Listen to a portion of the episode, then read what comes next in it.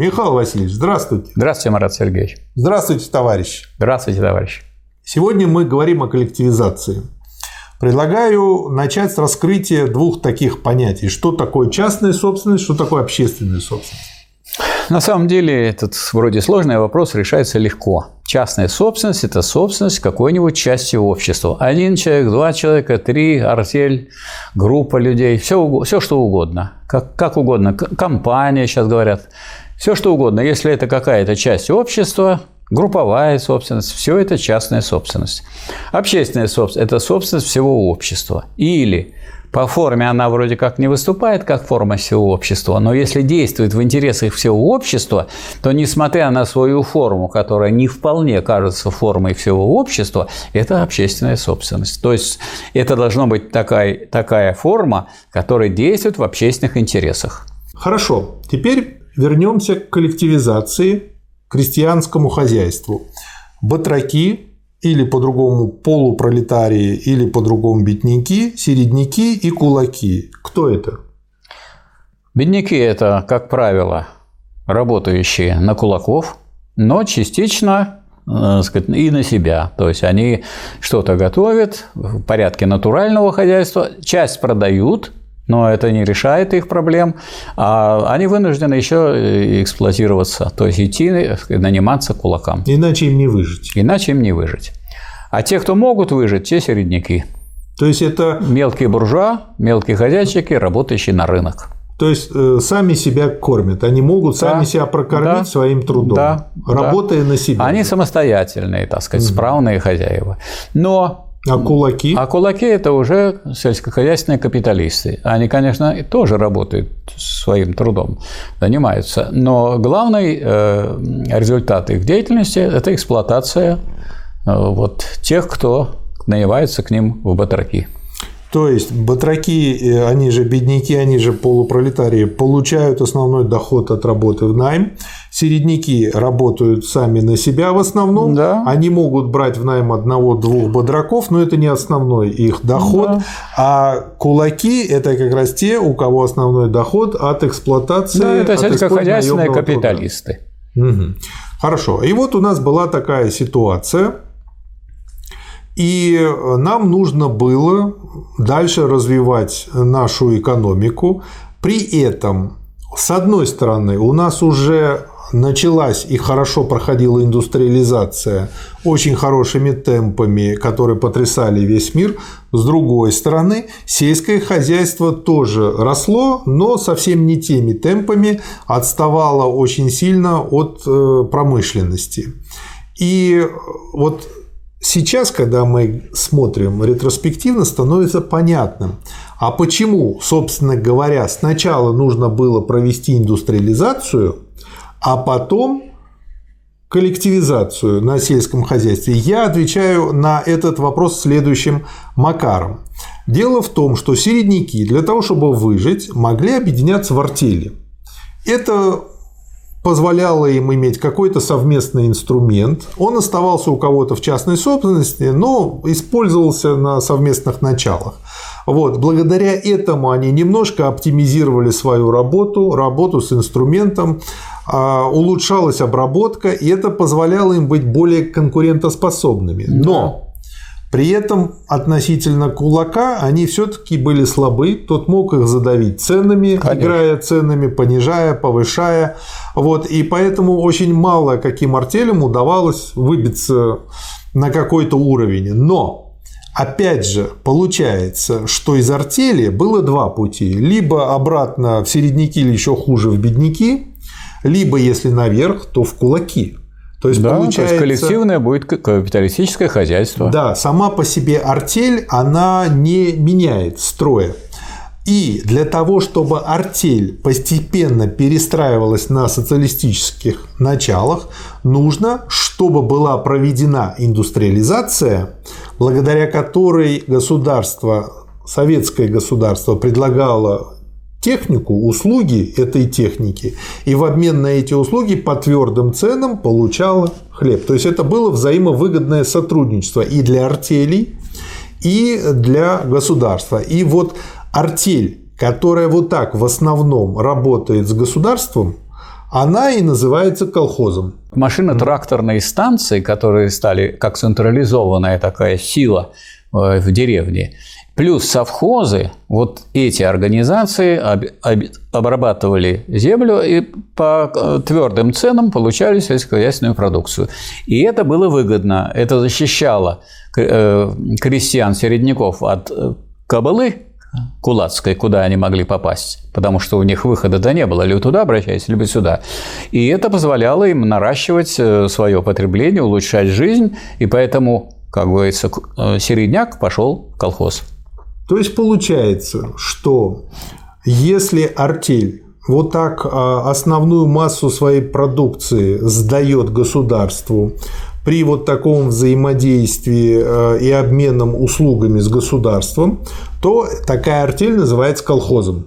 Да. Но это вот а даже если нет... она, э, может быть, что-то издает государству, но основное, что она производит, она производит на рынок и сама продает, это обычная буржуазная артель. Да, Понятно. А что же такое э, тогда, ну, понятно становится, что такое колхоз, а что такое совхоз? А совхоз – это государственное сельскохозяйственное предприятие в деревне.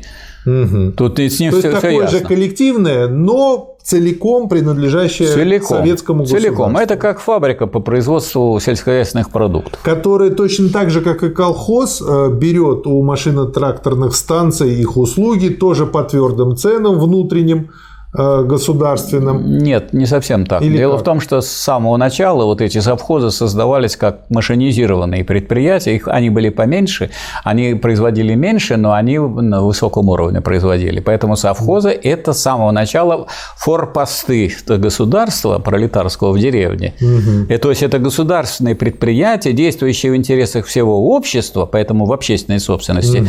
но действующие именно на селе. Ага. То есть получается, по сути дела, колхозы, ну, вот те артели, которые были колхозами, они получать могли услуги либо отдельно от МТСов, либо, либо от совхоза. Совершенно верно. И они уже выбирали, что им удобнее да, могли. и Они условиях. могли и с тем, и с другим заключить контракт. Это угу. все равно было с государством. Либо бы с государственной организацией, которая в деревне, то есть с совхозом, либо с государственной организацией в городе, то есть с каким-то заводом или с какой-то угу. фабрикой вы заключаете, или с какой, какими-то с кооперацией вы заключаете угу. так сказать, э, какой-то договор. Но в любом случае вы э, в рамках этого договора делаете то, что нужно обществу, и становитесь формой общества, а общество вам, вас снабжает всем тем, что вам необходимо, и улучшает вашу жизнь. Понятно.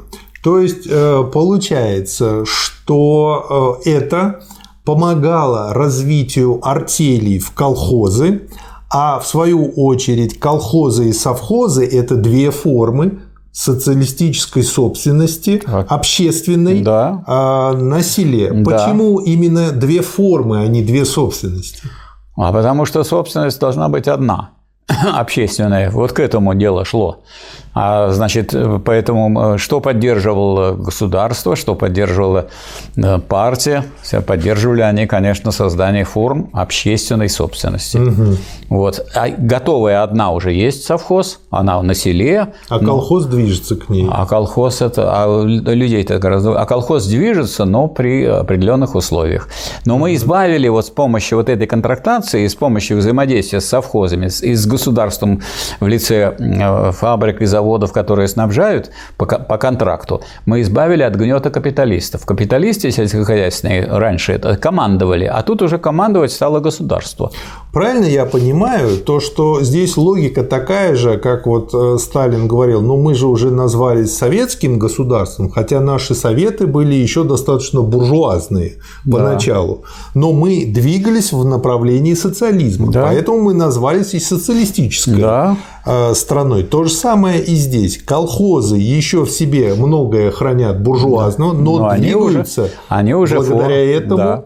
К социализму. Они, они форма социалистического земледелия. Да, и по этой причине, то есть одни уже по факту, что не делай, совхозы – это социалистическое, а колхозы движутся очень активно к социалистическому. Дело в том, что мы не можем, так сказать, насадить много совхозов, потому что основная масса деревни, так сказать, она не пошла в совхозы работать. То есть это надо, угу. так сказать, как бы стать всем рабочими да, этих совхозов. Да. А вот э, надо найти было такую форму, которая была бы приемлема для большинства. А вот такая форма, как колхоз, оказалась приемлема. Были же и попытки такого забегания вперед, как коммуны. Дескать, мы соберемся, будем все обобществим. Так будем... они все развалились. Они все, разва... все развалились, и вот Сталин очень советовал все эти коммуны последние превратить в колхозы.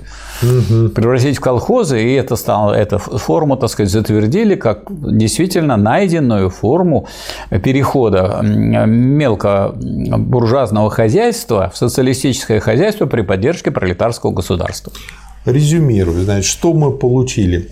А середняки и бедняки э, объединяются в артели, предоставленные сами себе. Артель становится буржуазным предприятием, кулацким там или э, как его ни назови, буржуазным. Для того, чтобы оно стало социалистическим, э, нужна помощь и взаимодействие с социалистическим государством через МТС и совхозы, и тогда артель преобразуется колхоз. Колхоз а, еще не на 100% социалистическое, но поскольку движется в этом направлении, то, а, собственно говоря, и является второй формой одной общественной собственности. Да. Правильно я понимаю, Совершенно что вот правильно. здесь и кроется ошибка тех людей, которые эту ситуацию рассматривают не диалектически. Да. Что я имею в виду? То есть получается колхоз – это ребенок совхоза, но и Сталин и Ленин, да, Сталин и Ленин смотрели на это именно так, диалектически, и поэтому для них это были две формы одной общественной собственности. Да, они две собственности. Да, а вот для тех людей, которые все привыкли делить, обрезать да. и не смотреть э, в развитии, да. они говорят, ну там же еще и частная сохранена, поэтому да. две формы. И вот э, тут вот именно получается, как вы знаете, дебаты у идеалистов и материалистов, как бы они, наверное, никогда не придут к согласию. Да. Хорошо, очень интересно. Отлично. Но самое главное, мы теперь абсолютно четко и однозначно понимаем, почему нужно было произвести сначала, пускай даже не полностью, индустриализацию, чтобы дать технику, а потом уже браться за серьезную а Потому что мы иначе не можем помочь крестьянину. Иначе это была бы авантюра. Да, авантюра. Они бы рассыпались, развалились и получили бы мы отрицательный эффект. Да. Более того, а вот когда мы сориентировали их на общую работу с государственными предприятиями, изолированными стали кулаки. А им тогда кто пойдет батрачить кулаку, когда можно взаимодействовать с государством? То есть более сильный хозяин оказался. Более сильный хозяин э, поддержал середняка. А тогда кулак оказался так сказать, без поддержки и без источника эксплуатации. Ну и 30-й год, статистика 30-го года показали, насколько вырос социалистический сектор. Да. И э, как стагнировал и деградировал капиталистический. И Э, кулацкий. И, собственно говоря, по этой причине, поскольку уже можно было опираться только на совхозы и колхозы, этот год был назван годом перелома, и именно после этого Сталин и сказал, что если мы тогда еще терпели кулака, то теперь мы начинаем с ним бороться как с классом. Да. А этот класс еще раньше начал бороться. Потому что раньше мы не могли бороться. Мы-то не могли, а он-то с нами уже боролся. Он пытался, значит, не сдавать хлеб, он пытался уморить голодом рабочий да, класс да. России, и он э, пытался душить, так сказать, крестьян, да. так сказать, портил им все и делал. Он, так сказать, в том числе выступал, если надо, и с вооруженной силой. Поэтому с ним нужно было так сказать, действовать очень решительно. И это сделало государство. Но для, чтобы чтобы можно было действовать решительно, нужно было базу экономическую создать. Вот сельскохозяйственные артели, которые действуют в интересах государства, то есть колхозы, и были той экономической основой, когда можно было уже применять и силы государства. А без этого была бы просто гражданская война в деревне. И это объясняет третий очень важный момент. Почему так был важен союз и добровольный союз да. середняка Э, с государством, а не война с ним, как да. говорил Троцкий. Да, а война должна быть только с кулаком. Да. То есть очень три важных пункта в этом уроке. Союз с середняком, а не война. Раз. Второй пункт. Сначала индустриализация, Потом- а потом коллективизация. Потом массовая коллективизация. Да. А до этого элементы могут быть. Да, и потом уже, когда совхозы и колхозы, благодаря первым двум выполненным моментам, сработавшим, начинают э, давать столько продуктов, что могут без кулака прокормить страну, Да. тогда Начинается. борьба с кулаком и уничтожение его как класса. И ликвидация кулачества как класса. Да. Все очень здорово и логично Да. и понятно. Я вот думаю, к сожалению, как бы вот этой картины без Ленина и Сталина просто не увидеть. Особенно без Сталина. Потому что Да. вот этот вопрос у Ленина был только наметан, только, только в общих и таких он- чертах. Да. У Сталина он, надо сказать, разжеван для крестьян. В том числе и когда он специальное произведение, так сказать, письмо к колхозникам дает. Да, да. Спасибо, Михаил Васильевич. Вам спасибо. Спасибо, товарищ. Спасибо.